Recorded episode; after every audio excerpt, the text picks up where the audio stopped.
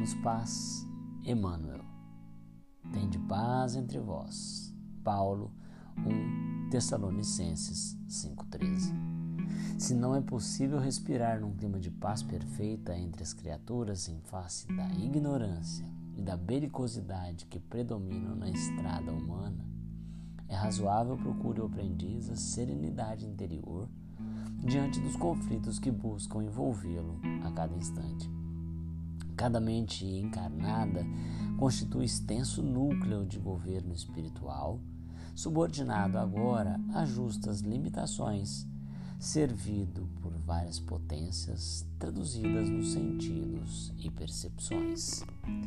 Quando todos os centros individuais de poder estiverem dominados em si mesmos com ampla movimentação no rumo do legítimo bem, então a guerra será banida do planeta.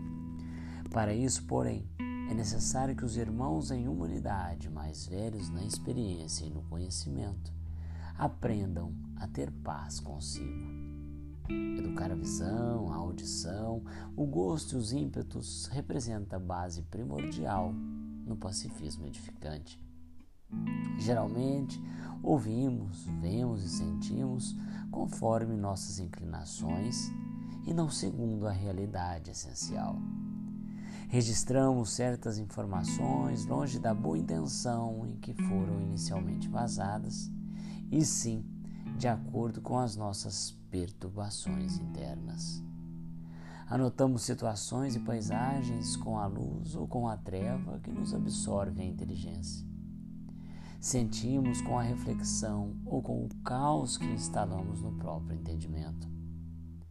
Eis porque, quanto nos seja possível, façamos serenidade em torno de nossos passos ante os conflitos da esfera em que nos achamos. Sem calma, é impossível observar e trabalhar para o bem. Sem paz, dentro de nós, jamais alcançaremos os círculos da paz verdadeira.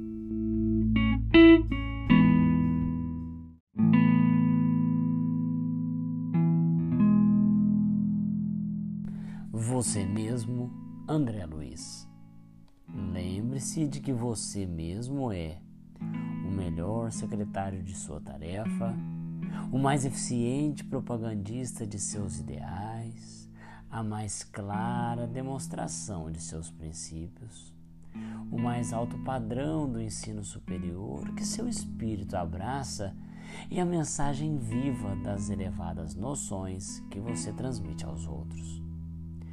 Não se esqueça igualmente de que o maior inimigo de suas realizações mais nobres, a completa ou incompleta negação do idealismo sublime que você apregoa, a nota discordante da sinfonia do bem que pretende executar, o arquiteto de suas aflições e o destruidor de suas oportunidades de elevação é você mesmo.